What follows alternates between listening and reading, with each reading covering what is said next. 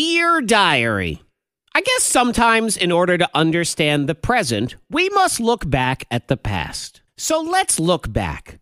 Way back. Remember the, like, you know, Bible? Yeah, like I said, we're going way back. So in the Bible, there was this dude, Noah. Everybody knows the story of Noah. God tells him he's got to build a big old boat and grab two of everything and throw it on the boat. So Noah does what God says, saves all the animals, and becomes an inspiration to children everywhere in present times. Okay, I know what you're thinking.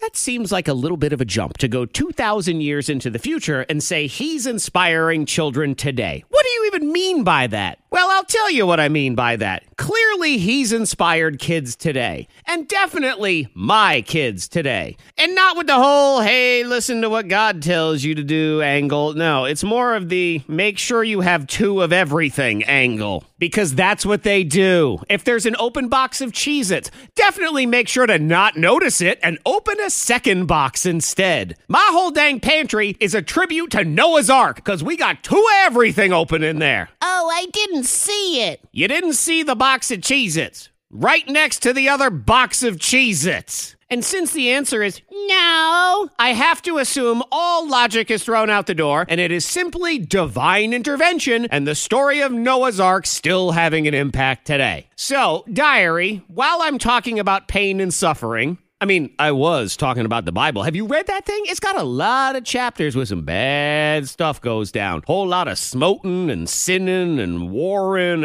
Anyway, I've learned that the single most painful question I can ask my son is, "Can you brush your teeth, please?" Sounds like an easy enough request. Heck, it sounds like a downright pleasant request since I'm asking you to fill your mouth with cleanliness and minty freshness. But what's the response I get? Oh, okay. Ugh.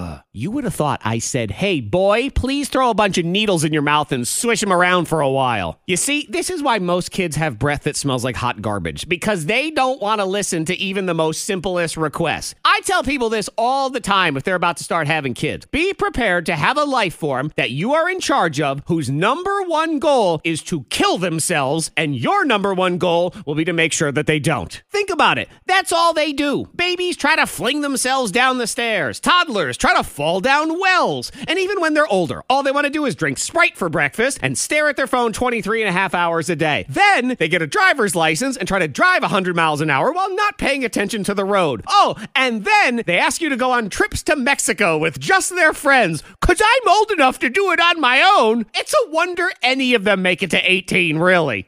Till next time, diary, I say goodbye.